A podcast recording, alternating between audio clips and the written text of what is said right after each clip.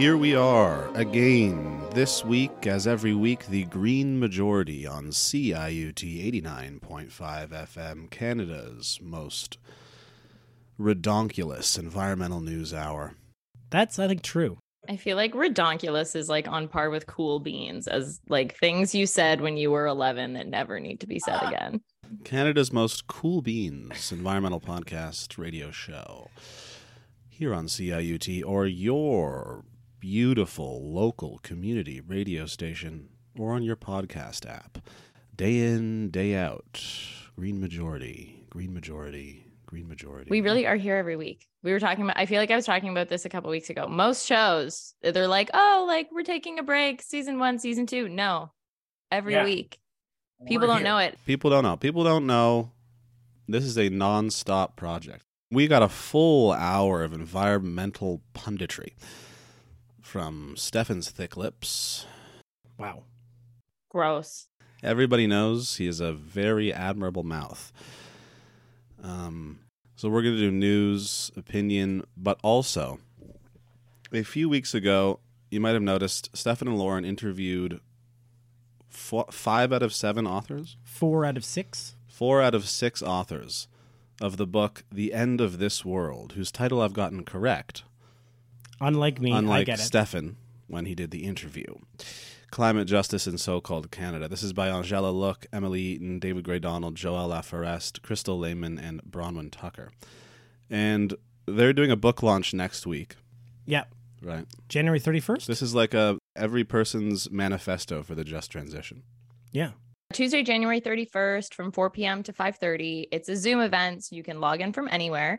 And it, I believe it's being hosted by the Canadian Center for Policy Alternatives or the CCPA. So if you are interested in registering for that, um, I believe if you head over to the CCPA's website, which is policyalternatives.ca, um, you'll be able to register for that there. And then you can also poke around the CCPA's website because they put out a lot of really fantastic stuff. They're a progressive think tank um, with offices all across so-called Canada. They put out a lot of really fantastic material. They also publish a quarterly magazine called The Monitor that I'm like obsessed with. It's fantastic. Um, so really good folks at the CCPA. We're also so excited for this book. Um, I I don't. I feel like Stefan, this was your idea, so I'm to let you introduce it. Fair enough. Uh, well, yes, we are. Many people are excited about, including the people who I uh, ran into when I picked up this book from my local uh, indie bookstore, uh, The Other Story. Your virtue singling kn- knows no bounds. Yeah, you might not know this, listeners, but Stefan's a better person than you are because he shops indie. But you know what? I am too because I also shopped indie. Uh, if you you're go. in Ottawa, check out Perfect Books on Elgin. Um, the one most important piece of information I should clarify for folks is that the timing that Lauren gave for this was in Pacific time. If you are on the Eastern time, it is actually from 7 p.m. to 8:30. Uh, That's a so- really important caveat. Thank you.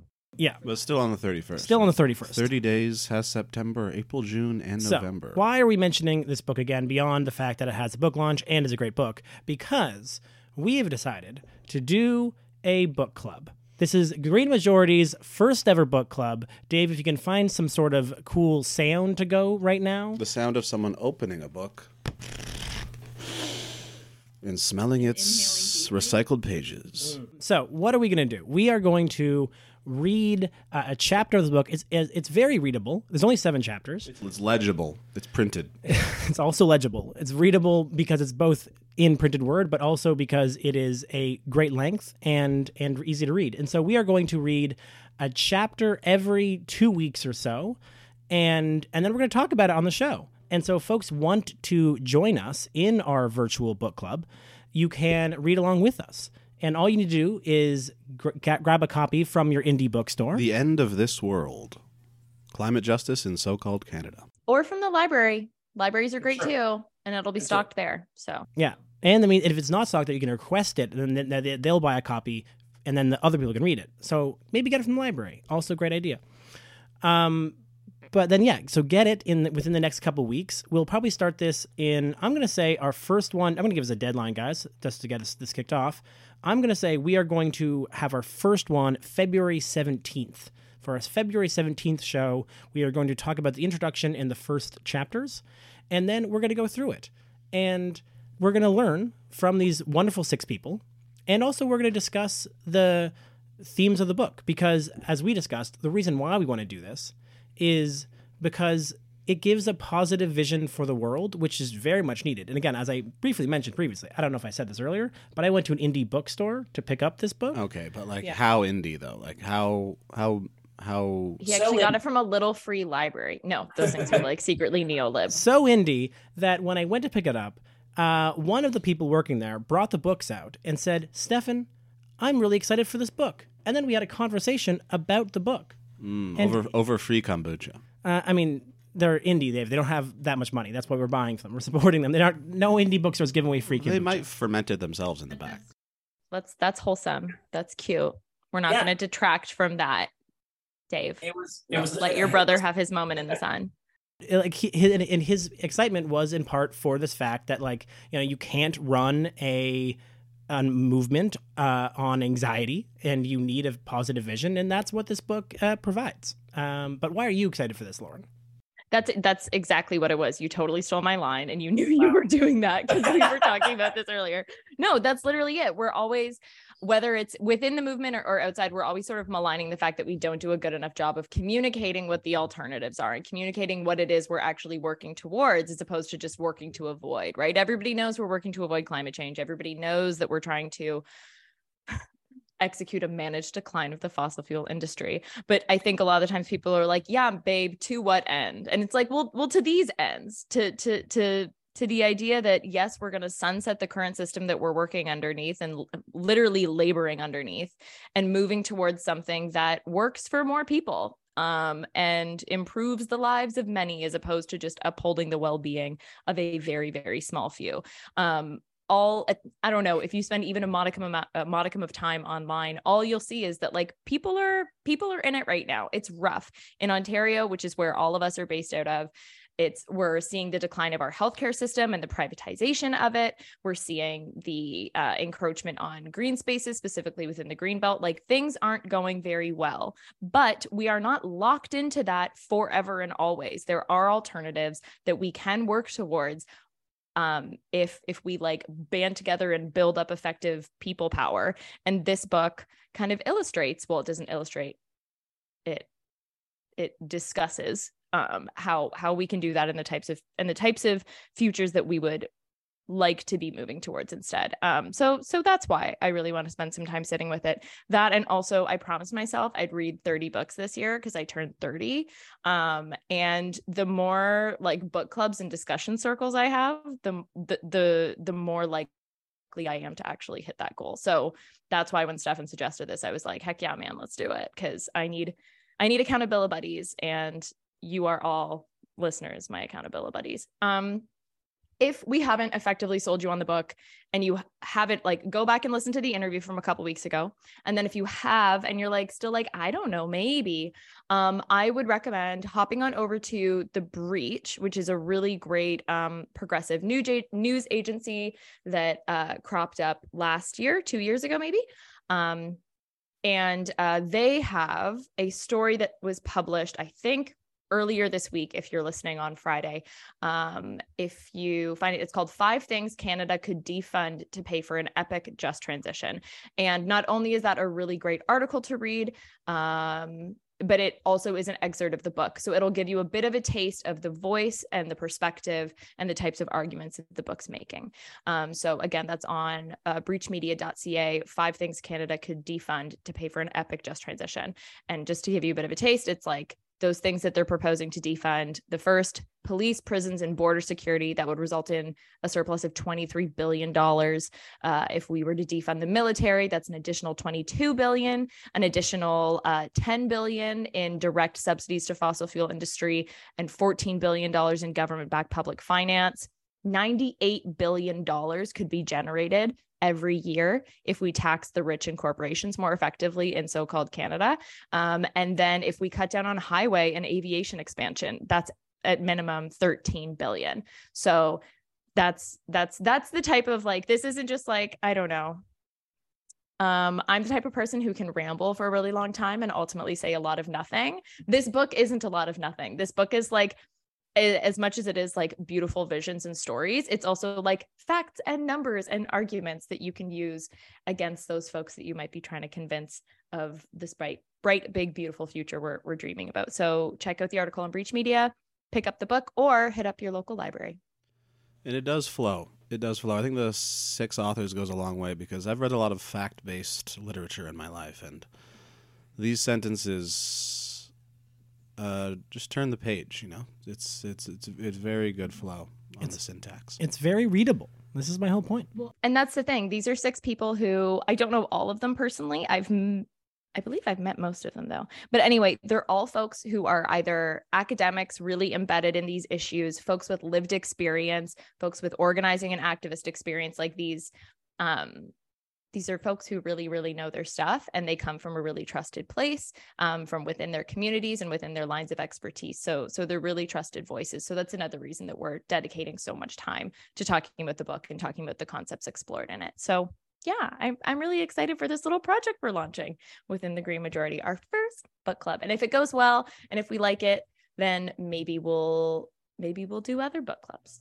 Yeah. And then if you have any questions specifically as you are participating in this book club, it's very possible we get some of the authors to come back and actually answer some of your questions. They said yes to us once, and I feel like we could maybe, if we got enough questions, bring them back to answer some listener questions uh, at the end of the book club. You can engage with us on Twitter, on Instagram, send us an email, the classic way of getting in touch. Um, there's many, many ways to send us your questions and send us your thoughts and your comments. One yes leads to another. That's business, baby. That's yes, yes, yes. The exponential rise of the yes. Is that a quote? Yeah, that's um, yeah, that's Donald Trump, right? Well, is that it for this segment? Are we gonna Yes. go to a break and Yes. come back with news? I think that's exactly what we're going to do. Vibes. And with that, we will turn to a music break. Come back with Canada's number one trusted source of environmental news.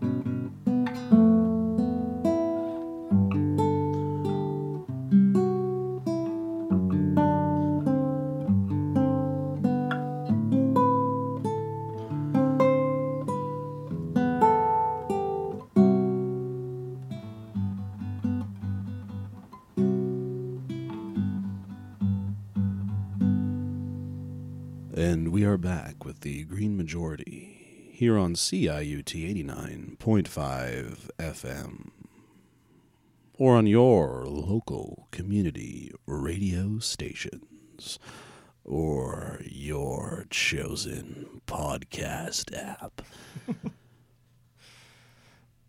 now we're going to get into environmental news. Let's do it.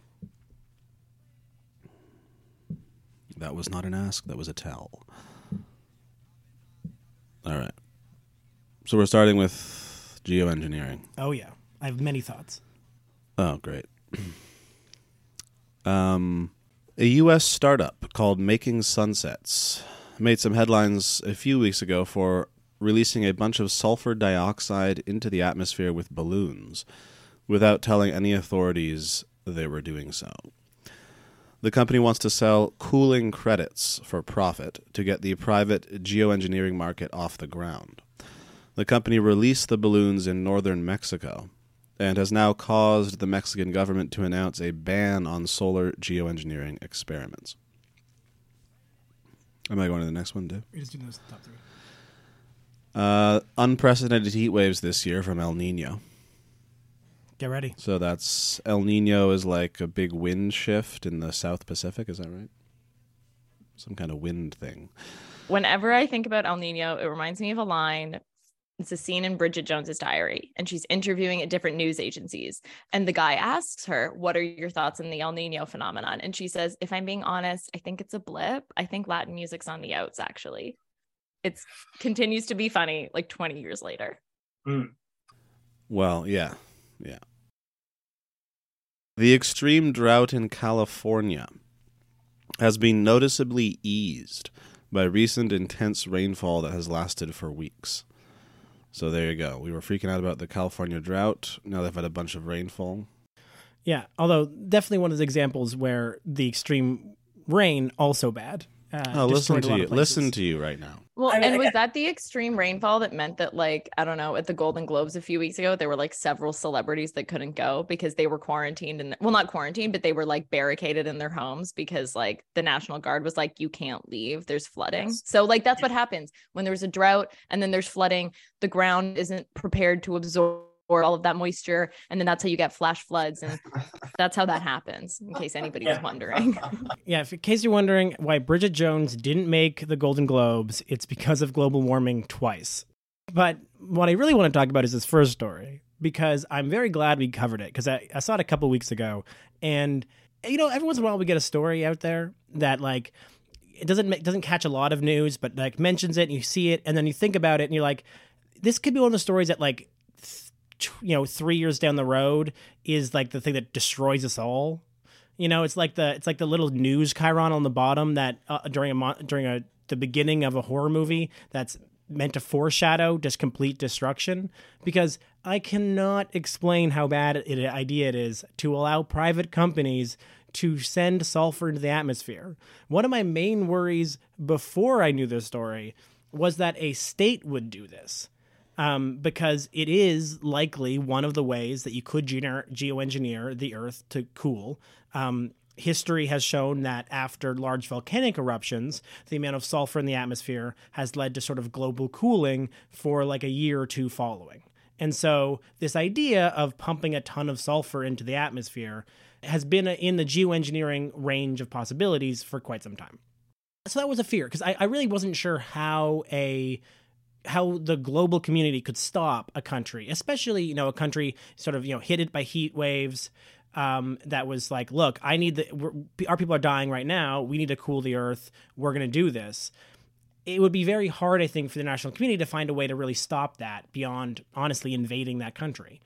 But the idea that a private company wants to do this and wants to sell quote unquote cooling credits is so far beyond th- that that what I thought was a bad case scenario.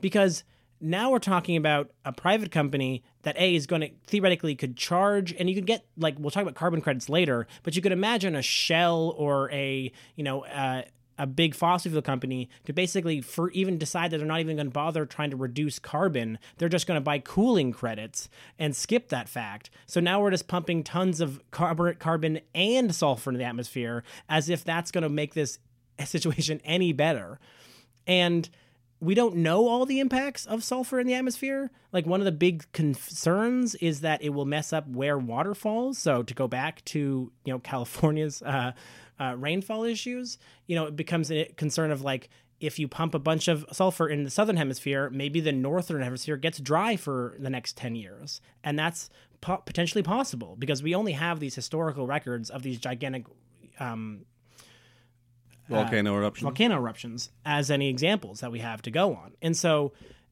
it's just we should immediately stop any single private company trying to do this or trying to geoengineer, geoengineer the earth at all. There are way, way, way too many risks, and the incentives are truly terrible across the board.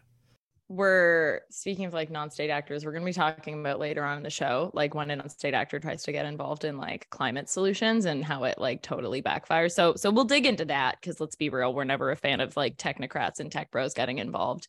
We continue to mess with the planet and then we think that the way out of that is to continue to mess even more with the planet just in the opposite direction. And it's like Have we? It's like we have flown too close to the sun so many times. Our wax wings keep melting. We just keep falling and we just keep thinking, you know what the solution is? More wax, more feathers. Like it's, oh my gosh. Oh my gosh. Icarus. The, the, well, the one other fear that you have to have with this is the fact that if it does work, let's like presume it works and and it works, you know, actually relatively well, which neither are guaranteed at all.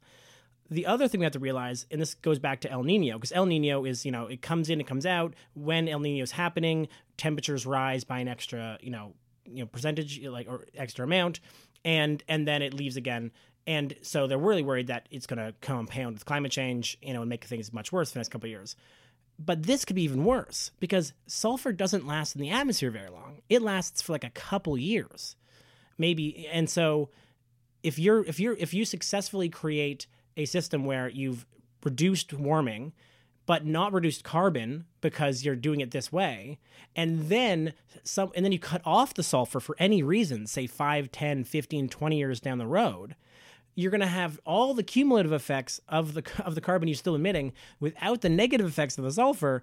So you're going to see a jump, a huge jump in emission in in temperature that we could be even less prepared for. Right? Like the moment you start creating adding a new thing to the system, it has to either keep staying in the system, which could have any number of bad things. Like sulfur is not a great gas. Like let's not delude ourselves here. Um, Don't tell me what is and isn't a great gas. all right, fine. Sulfur is a perfectly fine gas. But anyways, the the point I'm making is that like there there are so many other layers to this that could make things go horribly wrong that we have to be so so so careful with it and probably never do it. That's my general take. Let's or remove carbon and not pump sulfur. Like that's a recipe for some version of a disaster. Forgive them for trying to make money for saving the world, Stefan. I will not forgive them. I truly think these people are worse than almost anyone. Like, a and not not that their name is way too draconian. I'm sorry, but their name of making sunsets is literally sounds like a company that destroys the world. Like they're Let's make some sunsets. already yeah sunsetting the our population, sunsetting the human experience. That's what you are doing.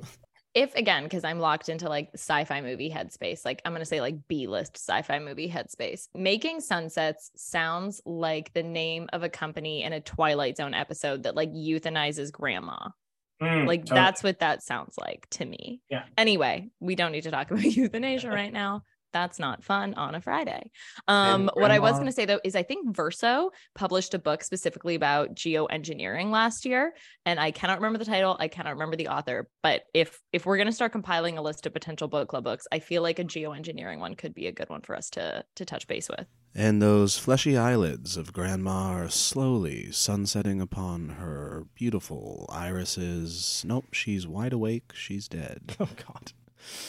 All right. Ottawa is mandating 20% of new car sales to be electric by 2026 and 60% of new car sales to be electric by 2030. Um, or they're signaling that they will mandate this. A new lithium mine has been approved for Quebec. And the International Institute for Sustainable Development is warning that adoption of electric vehicles may begin to rise exponentially to the point where Canada's oil sands eventually reach a tipping point and become obsolete overnight. All major political parties in Alberta are against a just transition away from oil and gas, even though it appears that a large majority of Albertans might support transitioning away from oil and gas.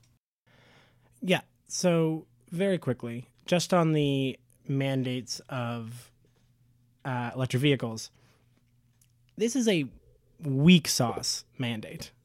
Uh, that's a technical term, just like cool beans is a technical term. Um, because firstly, electric vehicles will not save us. That should be noted. And if the only plan put forward to reduce Canada's uh, immense transportation emissions is to rely on batteries over combustion engines, we're in deep trouble. But if we are going to rely on electric vehicles, which, you know, at this point, it very much seems like we are going to, given that the federal government doesn't seem to have any plan for improved train travel or bus services, for example, then the standards should at least be ambitious. To put this in perspective, EV sales jumped from 2.5% of all sales in 2019 to 11.3% in 2022. And the jump between 2021 and 2022 was over 5% in and of itself, meaning that the world is on target to hit Trudeau Trudeau's liberals' goals as early as 2024. And that's not even considering the last point you made about from the about the IISD's prediction that EVs could begin to see exponential growth and take over the market even faster. And like again, I'm not really an EV booster and would vastly prefer to see money going to electric or pedal assist bikes and trains. But this policy strikes me as just a meaningless window dressing for a government that barely understands meaningless window dressing. And it's annoying. That's it. That's all I got. Lauren. Whereas, okay, so my concern, it's it's really it's it's gratifying and and awesome to hear that EV sales rose so much, um, have, or have risen so much in the last couple years, and are and are predicted to continue to rise. But I will say the thing that like, and I mean this is anecdotally, so like take it with like the biggest heaping pile of salt in the entire world. But when I speak to people who are interested in buying vehicles in my own life, whether it's friends or family or coworkers, one of the big problems that continues to come up time and time again is it remains difficult to purchase an electric vehicle if that is something you are interested in purchasing. Um, and I'm sure, sure, some of it is maybe supply chain issues that have drummed up over the last couple years as a result of COVID. But I think a lot of it is um, the fact that car sellers, dealers, oh my gosh, that's the word I'm looking for. Car dealerships often do not keep electric vehicles in stock and they don't often promote them the same way that they do another vehicle. And yes, you're maybe seeing a commercial on TV for an electric vehicle, but that electric vehicle still does need to be available on the floor of the dealership if you are interested in purchasing it. Well, it doesn't have to be, but I imagine the average buyer going to purchase a car would like to see the car that they're going to be purchasing. Maybe not the exact one if it's going to be ordered for the next year or whatever, but like they want to see an example of it within the showroom.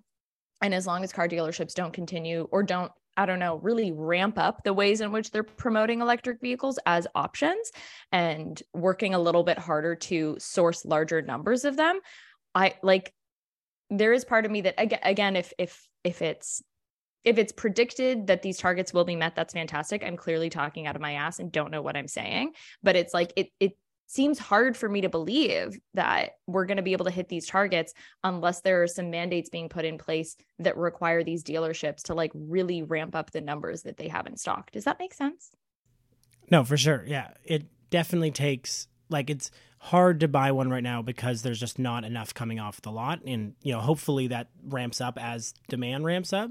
But it definitely remains you know and of course there isn't a like for anyone i would know there isn't a sort of secondary market that's super strong yet and so you can't buy used electric vehicles super often or easily and that's i think when you really start seeing them to really replace cars on the road right? Like the moment that you can buy a used one and be able to have expect it to you know continue to work and, and be useful for you is the moment when a lot of people start being able to buy into the electric vehicle market because like how many people do we know who are buying new cars right? Not many. Exactly. It's like it. N- nobody I know buys new cars. They're maybe buying new-ish. They're maybe buying a car that's a couple of years old, but they're not buying one fresh off the lot. So that's exactly right. Is that until we start seeing them, oh god, I hate using trickle down um into into the secondhand market, then it's yeah, it's hard to see how these how these goals are going to be met in a meaningful way. But but again, I don't actually know the numbers, so clearly I'm I don't know. This is yeah. just me pontificating what I what I learned from my brief review of some of the numbers was that Canada is actually quite behind most of the world on electric vehicles, and so these so what I quoted was world statistics, and the fact that Canada is a bit behind means that it's a little more ambitious for Canada to try to do this, but it's still sad. And of course, the bet that's actually being made here is that the Canadian government really wants other people to keep driving gas vehicles because they want to keep selling oil sands, but they want us to keep to switch over as quickly as possible electric vehicles because it means less imports. And so, like for the Canadian government perspective, they want Canadians to drive EVs, but the world to keep driving gas, which is not a good look on the on our part, generally speaking. No, no, and I realize the thing that I think I'd be curious about, and I'm sure if I were to if I were to look at the EV plan, it would dig into it. But I'd be really curious to see what plans look like to roll out charging stations across the country. Because as it is, it's still pretty piecemeal. It's like a lot of them are like Tesla charging stations, or like one will be installed at your local library or your bank or whatever. And it's like, what what does it look like to encourage um, current gas stations to install vehicle chargers? Anyway, again, I'm sure that's all detailed somewhere. I just need to take three minutes and look it up. Yeah. Last set of news. Okay, seven.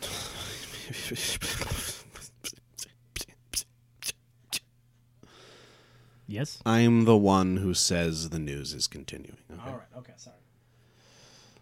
Your happy little go lucky, giddy little tone is inappropriate for the serious news. I mean, the rest of the news is bad. So Stefan's favorite man on earth, Mr. Joseph Robinette Biden, is as bad as Donald Trump. Period. no, he's an adorable man. He's implementing border laws that reject everybody trying to enter the U.S. from Cuba, Haiti, and Nicaragua. This is news from a few weeks ago. Uh, if they don't already have a financial sponsor in the U.S. and go through a background check. So this means expanding the number of people that are already being rejected because so many people are already there. Um, and so Biden's actually using Trump's law to do this as well. That's what he said he was going to repeal. He's using Trump's harsh border law to be like, no, I'm, st- I'm going to actually reject even more people. Um, Biden is also moving ahead with Trump's plan to recognize Jerusalem as the capital of Israel and move the U.S. embassy there. This is in accord with Israel's new government, which is greatly expanding its persecution of Palestinians and theft of Palestinian land. Canadian uh, government has also welcomed the new uh, Israeli government, so we like them too. Uh, Human Rights Watch has issued a report attacking Canada for its indefensible treatment of Indigenous peoples.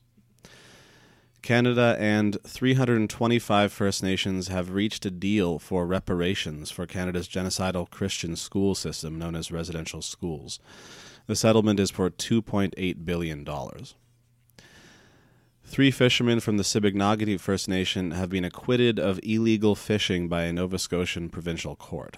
Mi'kmaq nations have treaty agreements saying they can fish whenever they want within certain limits, but Canada has been arresting them anyway and the ruling will open up opportunities for more Mi'kmaq nations to establish fisheries according to their own laws.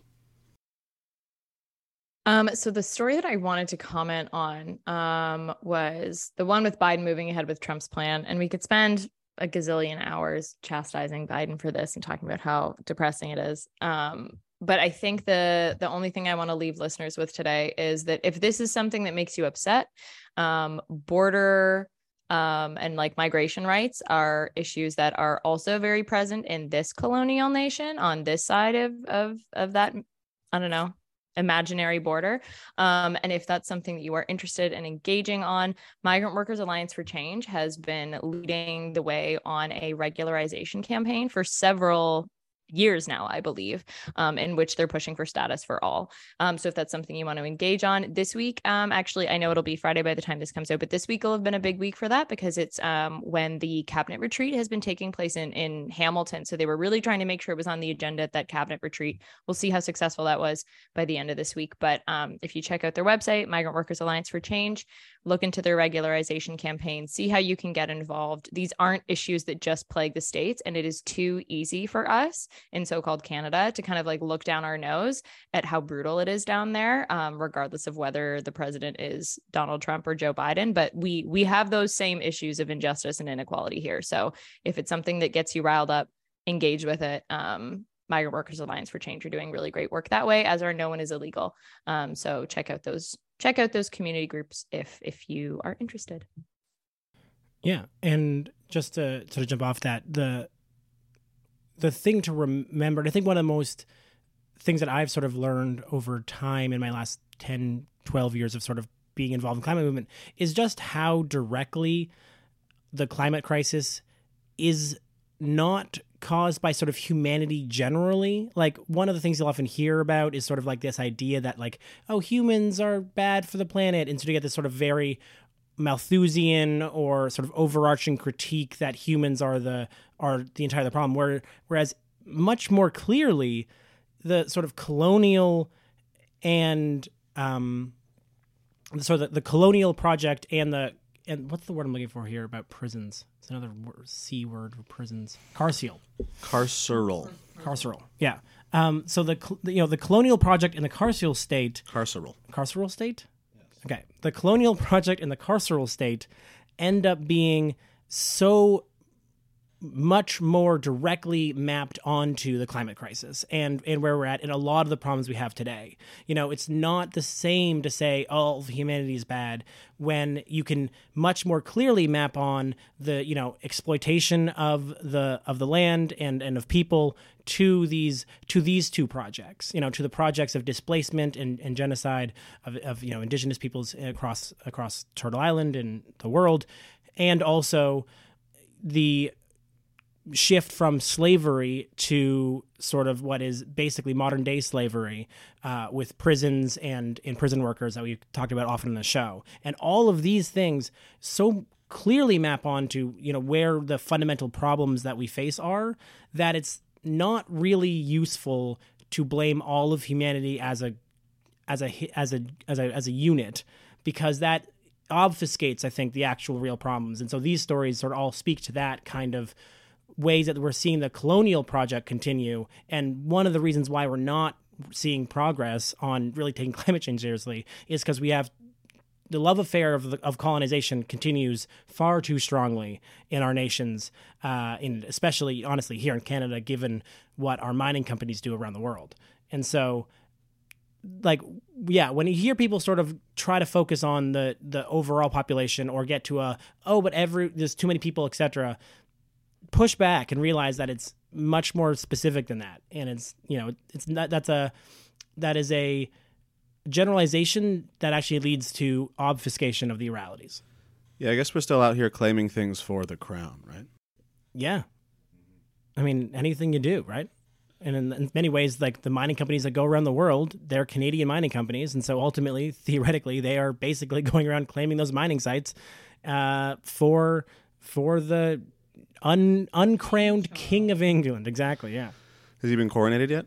no i don't think so Can we watch that live on the show as a little show watchy watchy, a little watch Oh my god, yeah. Well, I'll wake up at four in the morning, drink some Earl Grey or English breakfast or whatever. Look how effing glamorous this is. Yeah. Last week. I could fuck with a scone.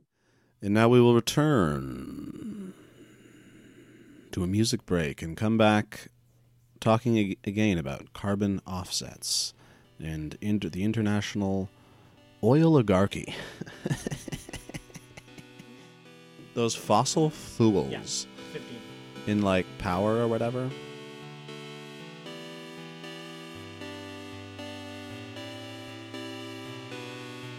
The Green Majority is entirely listener supported, and we would take this opportunity to graciously thank every individual donating to our Patreon page. Thank you very much.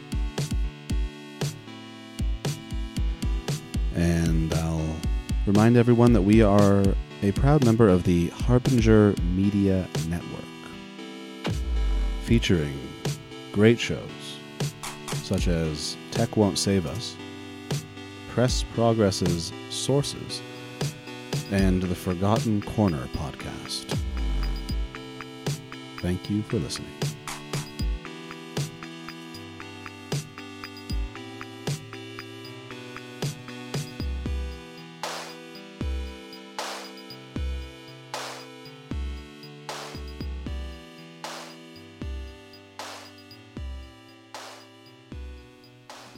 Okay, and we've returned with the Green Majority, Canada's most boisterous environmental news project.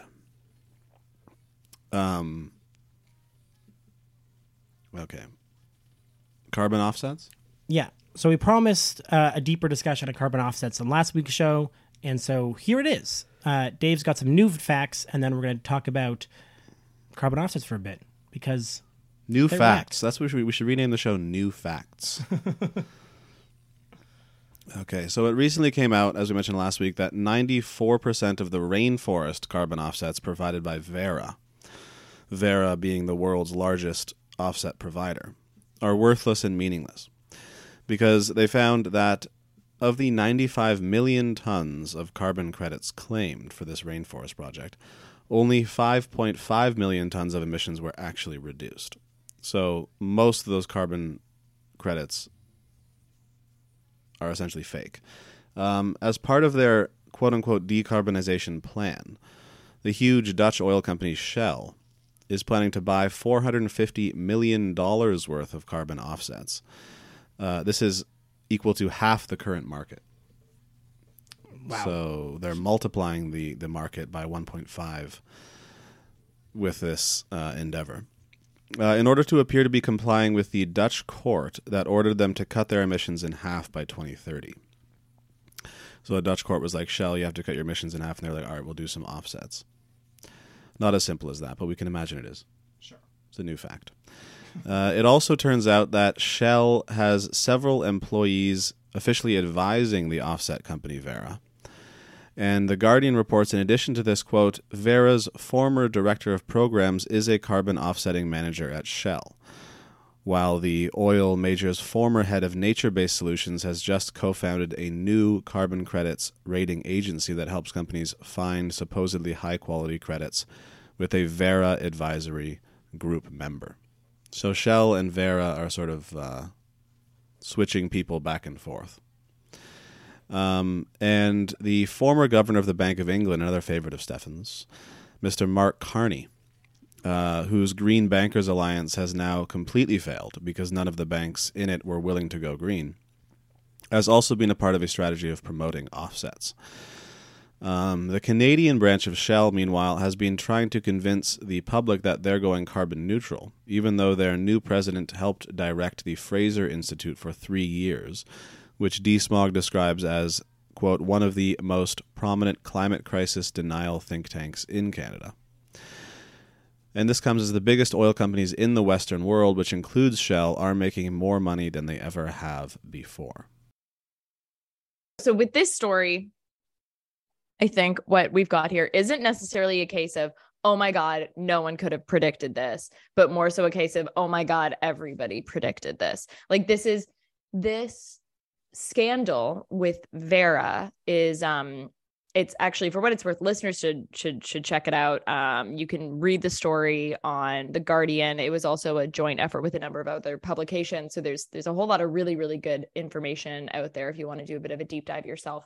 But um but yeah, so it's from what I understand, verra is like it was like understood to be the standard setter. They worked with companies like some of the ones listed were like Disney and Shell and Gucci. Um, and um, basically, yeah, uh, they were kind of like the world standard for it. They also had mechanisms through which they approved a lot of other companies um, offsets. So they were sort of like not a regulator, but um, I guess kind of like rubber stamped a lot of them, provided a bit of provided a bit of backing that way. And from what I can understand, the way it theoretically works, let me see. I, I picked out my I picked out a few quotes for myself to try to make it understand to try to make it understandable. So this is directly quoted from The Guardian. These aren't my words. The organizations that set up and run these projects produce their own forecasts of how much deforestation they will stop using Verra's rules. The predictions are assessed by a Vera approved third party, and if accepted, are then used to generate the credits that companies can buy and use to offset their own carbon emissions. For example, if an organization estimates its project will stop 100 hectares of deforestation, it can use a Verra approved formula to convert that into 40,000 tons of carbon dioxide equivalent of saved carbon emissions in a dense tropical forest if no deforestation takes place although the formula varies according to habitat and other factors. Those saved emissions can then be bought by a company and applied to its own carbon reduction targets. But like Dave said, underneath this mechanism, 94% of those credits for these projects should not have been approved by Verra at all and should not have been made available for purchase. So we have a carbon offset market that is built upon a like a house of cards basically and again this isn't anything that people haven't been predicting and saying would be the case for a long time. Because from what I understand, the way that these carbon offset markets work is also in line with something called REDD Plus, which I first became aware of within COP spaces. And I was hearing indigenous groups and indigenous people saying, like, hey, like REDD Plus is is is BS. It's not going to save us. This isn't like this isn't going to provide a legitimate way to offset your carbon dioxide emissions. And now we're seeing this play out in the free market space when, again, you've got technocratic, tech bro types who are insisting they have the solutions that will allow these companies to continue to make product and carry on business as usual when when this is not the case at all um again another quote one last quote and then i'll throw to you steph this was a, a, Cambridge professor who I thought summarized it really nicely. It's safe to say that there are strong discrepancies between what we're calculating and what exists in their, meaning Verra's, databases. And I think it's a matter for concern and further investigation. I think at the long term, what we want is a consensus set of methods which are applied across all sites. And all I can think of then is like, well, yeah, I would hope so. Like, again, the fact that like this is a market that is completely unregulated, well, it appears to be completely unregulated with nobody sort of of like, I don't know, managing a bottom line here aside from these companies that we are trusting to be benevolent because we are trusting that that is in their best interest and our best interest is like so foolhardy. It's wild. And again, like these have lots of the findings of this study have really wide really wide reaching ramifications not just because like for instance shell is relying on them to reduce their carbon emissions by 50% but because these same types of conversations about carbon markets and offsets are playing out in that cop space and there are currently um, world leaders and negotiators who are trying to figure out a way to take a carbon market like this and expand it and regularize it. That's not the right word. Expand it and normalize it around the world. So it's offsets don't work, is the bottom line. Yeah. Is basically what we need to get across here. Yeah. I, well, and I, I think there's like, to, to jump off that, the other part of it that has to be understood is even if this wasn't the case. Like, even if 94% of these uh, rainforest carbon offsets did successfully actually capture some carbon and you did prevent deforestation, and you've now sold these to Shell or a bank that is coming now that is now able to claim that it is you know that it is doing well and being more carbon neutral that only lasts for as long as that is true meaning that even like because this, because the a similar thing occurred within the more regulated carbon market that California runs. And that's a state sponsored carbon market. Uh, it actually means that carbon, you know, is is being managed, and there's m- even more strict rules, at my understanding, within the California system to determine what can get count as an offset and what can't count as an offset. And then what happened was, unlike completely not being anyone's fault, some of these forests burned down because there was a very big fire. And that released all of the carbon that was being sequestered by that by that part of that forest. And that could happen here. That could happen with any of these solutions. Like any of these offset solutions that are not that are just trapping it in something else, especially in or any of these offset solutions that are not reducing the amount of actual carbon we burn you know, when you think about carbon markets that reduce carbon, more often than not, what's happening is that someone is reducing carbon, like actually releasing less carbon because they've made their, you know, say their factory more efficient and they're selling those carbon credits to somebody else. And so some carbon was actually reduced and hopefully and will continue to be reduced. But when you talk about natural settings like this, this is really most often people and especially conservation groups. So briefly, let me go back to conservation groups have a significant problem here because they are often looking for ways to find new revenue sources. And selling carbon credits increasingly is becoming a way that they see as to gain more revenue and more funding to carry on their work. But you cannot guarantee that your space will consistently hold carbon, and it sort of has to hold carbon forever. Well, nor can you guarantee that uh, the forest would have been cut down if you didn't sell it as a carbon offset. Yeah. So like a, con- a conservation company can just have a forest and they're essentially holding it hostage if they begin selling it as a carbon offset because they're saying this will be cut down if you don't give us money. Yeah, and and it has to be that forever, right? Like the thing about this is that once you release carbon, carbon lasts in the atmosphere for hundred years. So I guess you have to keep it for hundred years, or else you won't get that same amount of reduction. And so, more often than not, I think these carbon schemes are probably actually leading to more carbon being in the atmosphere because people are choosing the cheaper option and these companies will choose the cheapest option to to allow themselves to be considered carbon neutral and so if the cheapest option is to quote unquote protect land or to not cut things down they won't on the back end change their supply systems or do other things to get that work done and so they will continue releasing the same amount of emissions and they won't change those things because this is a cheaper option. And then you come back and find out that, you know, 94% of them are worthless. And it's like, whoopsie, I guess we didn't do that now. And like, what are the chances that the companies that bought these are now going to go and pay double to actually do other work? They are not. That that those have been emitted, that damage has been done, and they're not going to go back and do it.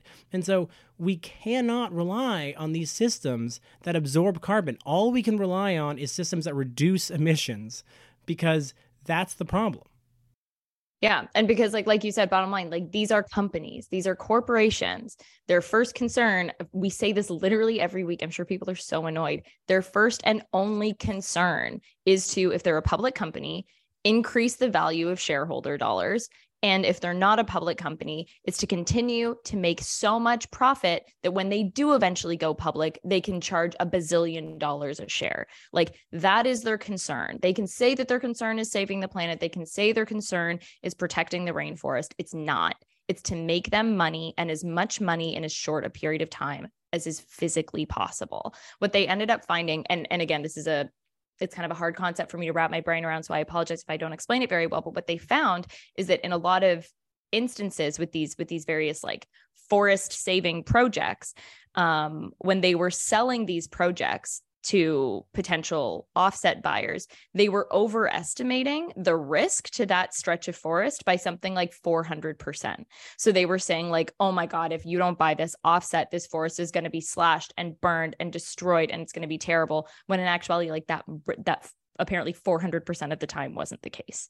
So you are in effect saving and sequestering no carbon because, or like no additional carbon because nothing was going to happen to that forest in the first place from what I understand. That's a gross oversimplification, but that's the best way I can I can explain it.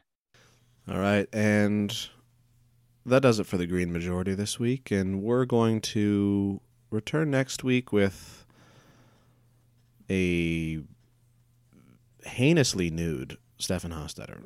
Wow. Um, you're lucky this is a an audio medium and then none of us have to look. No, the only thing that listeners can be sure of is that we will return next week with more bummer stories. Yeah. And you can yeah, exactly. All we got more you have an interview stories. lined up or I do have an interview lined up. Um the, do you want me to pitch it? I was going to tell I people. Don't, I don't know. I'm going to tell people to go to check out the book launch once more uh, and join our book club. Uh, the end. The end of this world. The end of this world. The uh, start of your life. This uh, the book is still unwritten. Um, you singing feel Natasha the rain Bedingfield? on feel the rain on your skin. Yeah. Okay. Only you can let it in. Uh, January thirty first. Uh, check it out. Seven p.m.